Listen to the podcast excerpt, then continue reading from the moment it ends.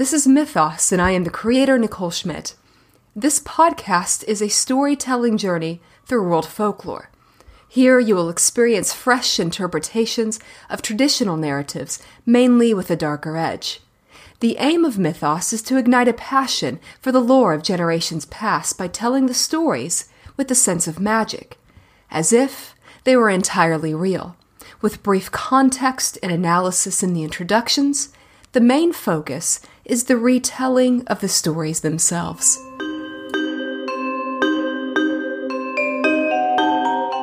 Welcome to Series 3 Folklorica Nordica. As these autumn days descend into the dark days of winter, we will journey into subterranean and spiritual realms through the folklore of the Nordic world. We will encounter the shamans, the subterranean beings, the wise folk and healers, and trolls and giants of Norway, Sweden, Denmark, Iceland, the Faroe Islands, and Finland. In these northern lands, we will encounter a fascinating body of tales retold to evoke not only the original magic of the stories, but also the beautiful and mysterious regions they come from. This is a special guest episode of the Folklorica Nordica series of Mythos. In this episode, you will hear finished tales from London based storyteller Sarah Lisa Wilkinson. Being half Finnish herself, Sarah has a particular interest in Finnish folk tales and myths, and she performs regularly with the Embers Collective in Story Jam, as well as other clubs in London and other parts of the UK. If you'd like to know more about Sarah and her work, which we love over here at Mythos, then see the link in the show description for an interview with Sarah on the Story Jam website. And enjoy the stories.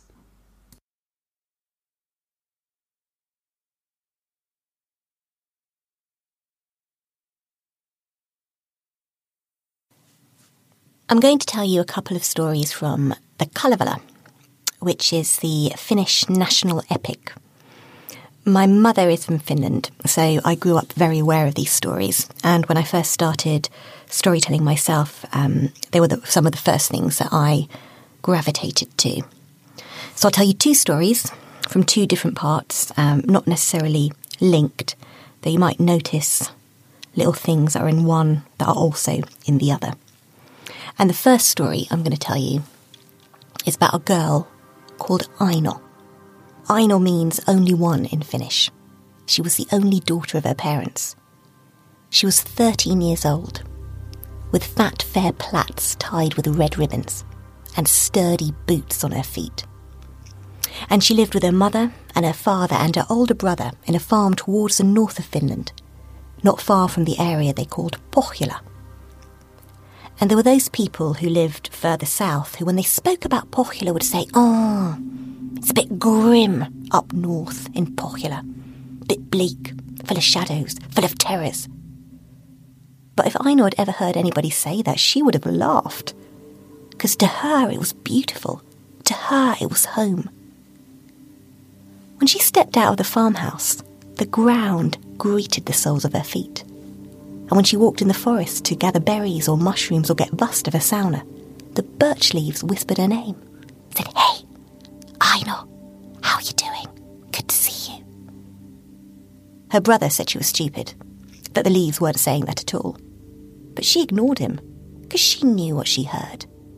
But on the day the story starts, she wasn't in the forest. She was standing outside the farmhouse looking up at her mother and her father, who were both talking really loud and really fast over the top of one another, so it was almost impossible to make out what they were saying, but she caught the odd word. Brother, challenge, lost. Promise, you, wife, Väinämöinen. Me, wife, Väinämöinen. Väinämöinen? Väinämöinen? She knew who Väinämöinen was. Everybody knew who Väinämöinen was. Vaka vanha Väinämöinen. Wise, ancient Väinämöinen. But she couldn't marry him. She was 13, and he was. Well, he was born already over 700 years old, so let's just say that there was a significant age difference. Her brother wouldn't have promised her to him. But when she looked at her brother, Her brother wouldn't look back at her. He was standing staring at the ground, and she saw two dark red spots of colour burning on his cheeks. So she looked at her father. He wasn't going to let this happen, but her father had turned away and was calling, saying that the best beer needed to be brought out because they had an honoured guest arriving. So she looked at her mother, but her mother thrust a basket into her hand and said, Go, quick, get Vasta for sauna. There's not much time. And suddenly, everyone around her was running around, making preparations, making sure that everything was immaculate. And so Aino turned, and she walked away from the hustle and the bustle and into the cool green bubble of the woods. And as she walked down those paths, the leaves around her, hey, Aino, how are you doing? But she wasn't in the mood to talk. She stomped with her sturdy boots. She bumped her basket against the trunks of the tree. She slammed it on the ground and she started gathering Vasta for sauna. And just in case anyone isn't sure what that means, Vasta is when you collect the fresh young growth of the birch you bind it into bundles, you soak it in lake water, and then when you're in the sauna and you've got a good sweat on, you thrash yourself all over your body. But it isn't flagellation, it's invigoration. But as Aino collected the birch, she thought to herself, Brother, challenge, lost. And she snapped the twigs a little sharper than usual. And then she thought, promise. Me. Wife. And she broke the branches with a touch more vigour. And then she thought, Väinämöinen. Väinämöinen. Väinämöinen. And she brought down boughs and she shredded leaves and she cracked trunks until her basket was overflowing and the tree stood naked. But when she looked through those bare branches, standing on the other side, looking right back at her, was Väinämöinen himself. Grey eyed, grey bearded, furrowed skin. And yes, there was wisdom in those eyes. Yes, there was authority in his bearing. Yes, there was power coiled in every limb. But when he took a step towards Aino, she froze, petrified. So he reached out a hand towards her, gently softly coaxing, coaxing like she was a little cat. And he said, Young maid, from this day on, never wear the ribbons on your braids for anyone but me. Don't deck your neck with beads for other eyes to see. Don't pin that cross on your breast for another hand to undress. And again he reached towards her, but Aino jolted. Her hands flew to her hair. She tugged the ribbons from her plaits. She wrenched the beads from around her neck. She plucked the cross from her breast and she chucked them on the ground and said, Not for you. Not for anyone. I don't need ornaments. I don't want fine things. I am happy in shreds and patches. I am satisfied with bread and water. I grow strong with my father. I sleep sound with my mother. And with that, she turned and she ran kicking up the earth with her sturdy boots. Hot, furious tears flying from her eyes, she ran back through the gate of the farm, and there she saw her brother. Her stupid older brother, and he said, Hey, Aino. Oh, don't cry about it, brother. Don't I have reason to cry? I just lost my ribbons. My best red ribbons in the woods, didn't I? You'd cry if that happened to you. And on she flew, past her father, who was rolling a barrel of beer towards the house, and he said, Hey, Aino, don't cry about it. Father, don't I have reason to cry? I just lost my beads in the woods, didn't I? You'd cry if that happened to you. And on she flew into the house past her mother, who was kneading the dough for the bread, and she said, Hey, Aino, stop. Why are you crying? Mother, don't I have reason to cry? I just lost my golden cross in the woods, didn't I? You'd cry if that happened to you. Not really, said her mother. When you get to my age, you can't get too excited about golden crosses and neither should you be. What happened? And then Aino threw her arms around her mother's neck, and she wept. There's a lot of crying in this story. You might have noticed, of various different kinds, and this was the kind of crying that leaves you limp, empty. And Aino told her mother everything how she'd seen Väinämöinen in the forest, how he'd frightened her, and how she desperately didn't want to marry him. And her mother held her and rocked her, and she sat her down. She peeled off the birch stained skirt and shirt. She eased those muddy boots off her feet. She brought lake water, washed her hands and her face. And then she went and got a wooden chest. And when she opened the lid, Aino saw inside there were these silks and linens. And she knew exactly what they were, and she said, Mother, please. I'm so frightened.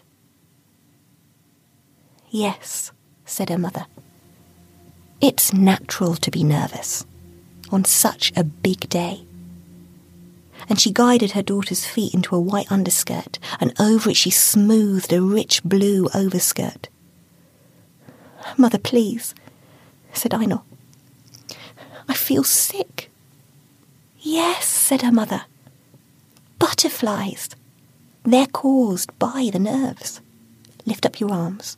And as Aino lifted up her arms, she dropped a shirt of linen over her daughter's head, followed by a shirt of lawn. She tied both of them with a silk belt around her waist. Mother, please, said Aino. I would rather die than marry that man. Yes, said her mother. Everyone has doubts. And she circled her daughter's head with gold and twisted silver in her braids but she couldn't find the shoes. You know, the good leather wedding shoes that were needed to complete the outfit. So she left the kitchen to go and look for them, and Aino stood there frozen, decorated. Until she heard her mother's footsteps coming back, and she began to walk. Backwards, out of the kitchen door, out through the yard, out through the gate, out through the woods, and at some point she stopped, turned around, and walked the right way, and she kept going, and the leaves around her. Hey, Aino, where are you going? But she didn't stop to reply. She walked on, and when she came to the edge of the land that she knew, she kept going. Over land that was strange to her, land that was wild, where the leaves didn't know her name, trees scratched her skin, smeared sap upon her. She walked until the sun set, and all the way through a long, dark night, until finally, when the sun rose the next day, she'd come to the edge of the sea. And she looked out over that great bright blue. And she laughed, and she ripped off her shirts, and she tore off her skirt, she pinged off her golden headband, and she dove right in. And the water was freezing, but delicious. She splashed, and she played, and she did a little handstand, and when she looked out, she saw ahead of her a rock jutting out from the sea, and on it were sat these three girls naked, just like her, their hair flowing, tumbling free down their backs. And they waved to her. And she heard them calling, Aino, Aino. And she waved back and said, I'm coming. And she swam. And now she was a good swimmer. She was a strong swimmer. But it was a lot further than she'd realised. And as she swam, her arms ached and her legs ached and her breath caught in her chest, but she made it. She hauled herself up to the top of the rock but the girls were gone. She was alone. And as she looked out around her, she saw mist rolling in over the waves, and she felt the rock shift beneath her. She closed her eyes. She threw her arms around it and she held on tight and she didn't let go as it sank beneath the clear top water and she didn't let go as it sank beneath the deeper, darker water, and she didn't let go until it rested at the bottom of the sea. And the sea took the news of Aino's death in its waves and its ripples, and it told it to a river, who told it to a stream, who told it to a lake, who told it to a birch tree, dipping its leaves in for a drink. And the birch told it to another, who told it to another, who told it to another until the whole forest was trembling with the news of Aino's death. And her mother and father and older brother, who'd been searching the woods for her, heard it. And when they did, they froze, rooted to the ground. And they wept. And her mother's grief was so fierce that her tears churned up the earth where she stood, carved out three rivers that flowed from her feet, roaring and rushing all the way to the sea where Väinämöinen sat fishing. Sad. No wife. Dejected. Hadn't caught a lot of fish. But when he brought in his nets, he saw that there was one but it was the weirdest fish that he had ever seen. Wasn't a salmon, wasn't a trout, definitely wasn't a pike. It was a sort of rainbow hue, and he took his little knife and he was about to slit open the belly when the fish jumped up, balancing on its tail, and observed him with one dark, glistening eye before diving deep back into the sea. As Väinämöinen sat there, scratching his head, he heard laughter and he felt his boat rocking back and forwards, and then he saw ahead of him, rising up through the water, Aino. But wilder and wetter, and she said, Oh, Väinämöinen, did you think I'd come to be your breakfast? Did you think I'd come to be your lunch or your mid afternoon snack? No, I was never made for you. You could never catch me, and you could never hold me. And she dove back down deep into the water, and Väinämöinen called for her. He begged for her to come back. But she was gone. To swim under the water, or to sit on a rock under the sun, or maybe just sleep, sound on the bed of the sea. So the next story comes a little bit later in the epic. And it deals with another hero. Well, it's not really about him, it's about um, someone else close to him. And it starts a long time ago with a woman sat by a fire. Now, she wasn't young. Little lines creased the soft hanging pouches of her cheeks. Her back was bent over like a bow and she had this nagging pain in her hip that just wouldn't go no matter how close she shuffled herself to the flames. And she was frowning. But it wasn't because of her various aches and pains, it was because she didn't know where her son was. Her son's name was Lemminkainen. You might have heard of him as the greatest warrior that Finland ever produced or maybe as the most powerful shaman, or perhaps as the most disarming or alarming ladies' man. But whatever he was, he wasn't there. Because he'd had a massive fight with his wife and he'd stormed off shouting about going to wage war on the people of the North because, you know, he was a hero and that was the kind of thing that heroes needed to do. Even though his mother had told him several times. Terrible idea. But had he listened to her? No. Had he come back? No. And as the old woman sat there, she thought, you know, it isn't right. It is not correct that a mother doesn't know where her own son is in the world. Her own flesh and blood that she created, that she cultivated. So she called up to the great creator himself, Jumala, and she asked him for a sign. And just then, she saw on the floor a comb and a brush that her son had flung against the wall before he'd gone in a fit of pique. And she noticed that the teeth of that comb were oozing with thick red blood, and the bristles of that brush were bubbling with sticky black gore. So, as signs went, it wasn't a good one. And her old heart stuttered in her chest. And she could have cried. She could have sat there and wept and wailed for a hundred years. But there wasn't time.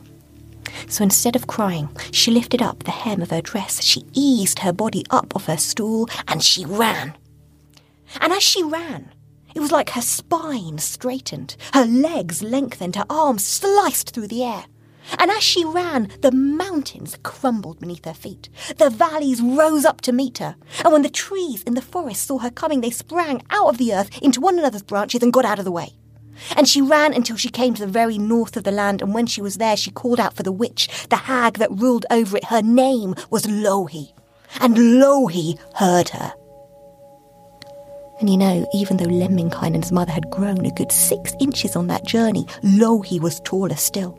And she towered over the little old woman with her legs like oak trees, and her eyes like knives, and her teeth and her heart like iron. But Lemminkainen's mother met her gaze, and she said, Have you seen him? Have you seen my son? And Louhi smiled. But it was a kind of smile a shark might give you. She said, Your son. Now, isn't he the loud one? Yes, he was here. We had a bite to eat together. We drank some beer. And then I put him on a horse and I sent him on his way. Has he not come back? Oh dear. Well, you know, maybe he's been set upon by a wolf or eaten by a bear. These things do happen. You're a liar, said Lemminkainen's mother. My son is no wolf's prey. He's no bear's meat. He could take a wolf and a bear one hand behind his back. You tell me the truth, or I'm going to make you regret it. You tell me the truth, or I will cause havoc in your land. Well, then the smile left Louhi's lips. And she said, All right, old woman. You want the truth? He was here, your son. He wanted to marry my daughter, the Maid of the North, but I wasn't going to let him have her him with a wife back at home. So I said if he wanted a chance, he would have to complete a little task. And I sent him to go and shoot the black swan that glides on the dark water of the land of the dead. But I don't know why he hasn't come back. His breeches bulging for a bride.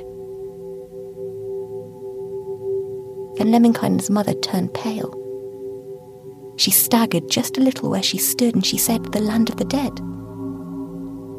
No, he wouldn't go there. Maybe you're right, said Louhi. Maybe he bottled it.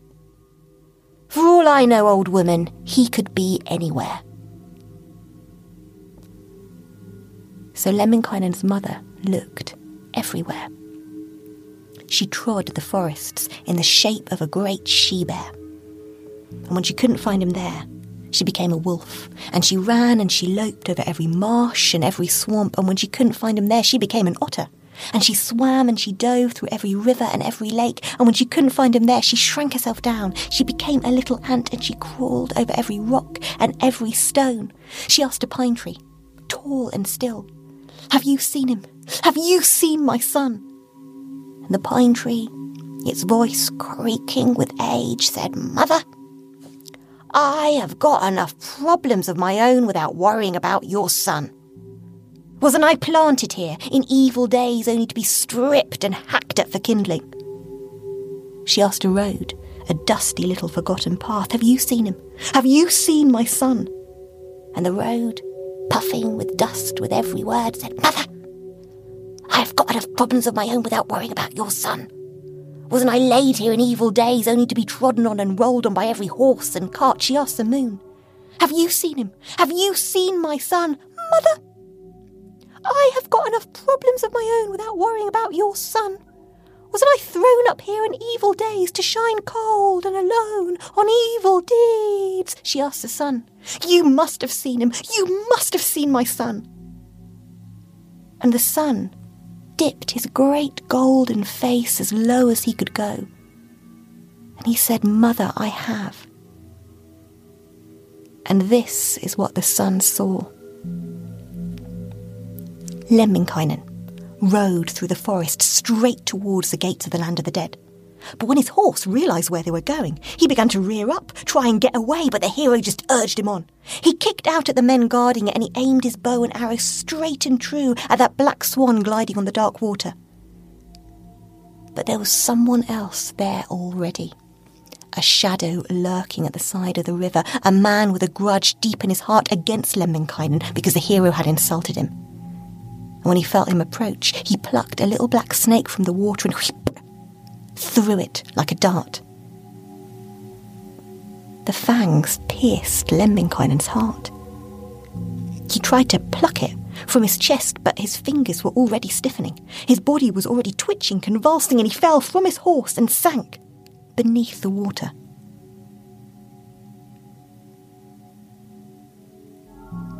When Lemminkainen's mother heard what the son had seen, her old heart stumbled in her breast. And she could have cried. She could have wept and wailed for a thousand years. But there wasn't time. So instead of crying, she ran. She ran to the smith's forge.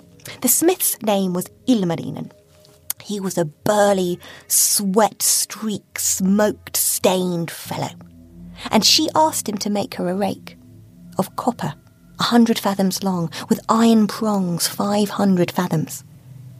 And Ilmarinen got to work with his tools and his flames and his spells and his incantations. And when it was ready, still warm, Lemminkainen's mother lifted it in her hands and she called down to the sun again, and the sun dipped his great burnished face as low as he could go, and he shone for her, straight onto the gates of the land of the dead.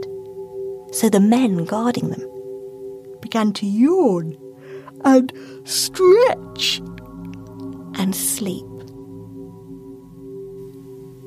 And Lemminkainen's mother walked in.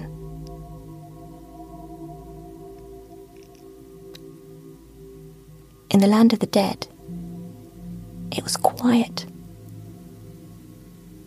The only sound was the rasp of the grey grass against her feet as she walked.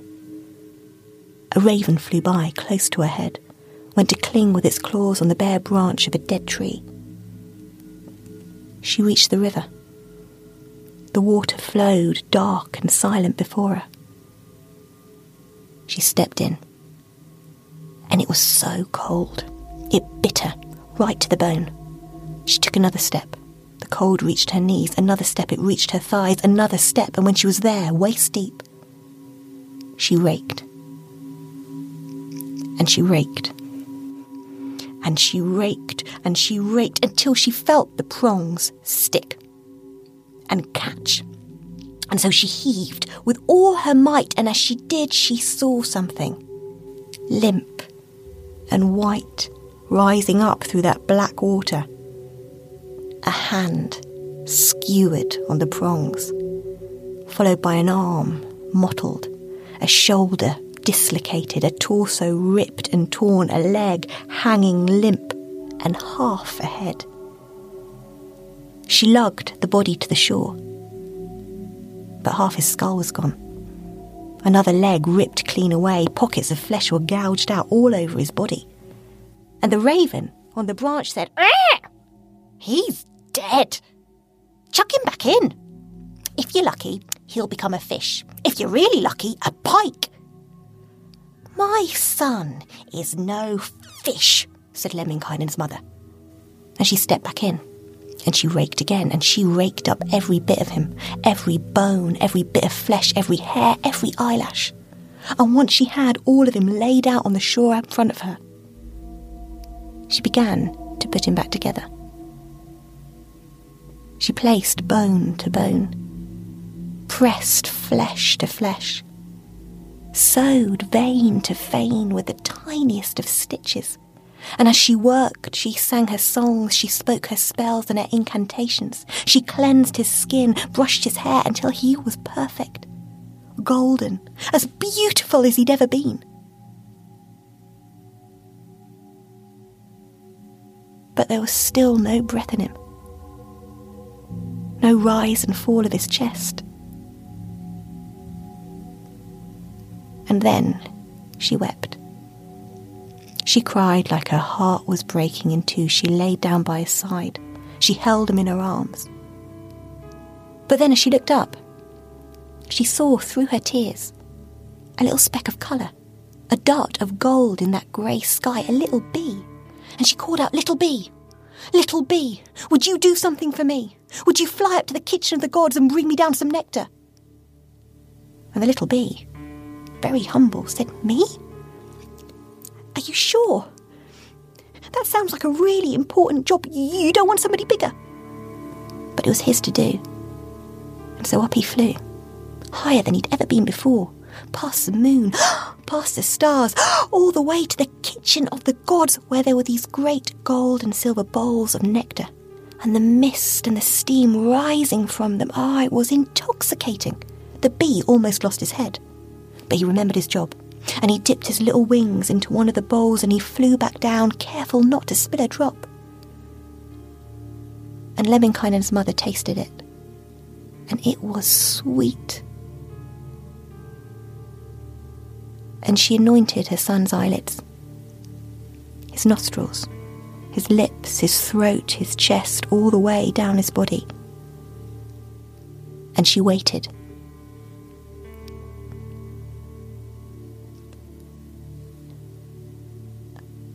Until she saw a little flickering at his eyes, a little fluttering at his throat, and Mother! Oh, God, what a strange dream I've been having. What a long sleep I must have had. I feel stiff from top to toe. You would be a lot stiffer, son, if it wasn't for me. Right, well, can't just be lying around here all day. There's a lass up north that needs a damn good wooing. There's some Lapps up there that need a bloody good thrashing. No, she said. This is not the moment to be wooing lasses or thrashing Lapps. This is the moment to be going home, seeing your own wife. This is the moment to be spending a bit of time with your mother. And Lemminkainen was obviously about to argue with her, but there was something about the tone of her voice. And when he looked at her, he thought, Has she got a bit taller? So he thought, Well, I'll let her get away with it this time. And he took her arm. And the two of them walked out of the land of the dead, and as they did, Lemminkainen stopped and said, Hang on a minute. Where are we? I'll tell you, she said. And as she told him, the sun dipped his great crimson face as low as he could go, and he lit their path all the way home.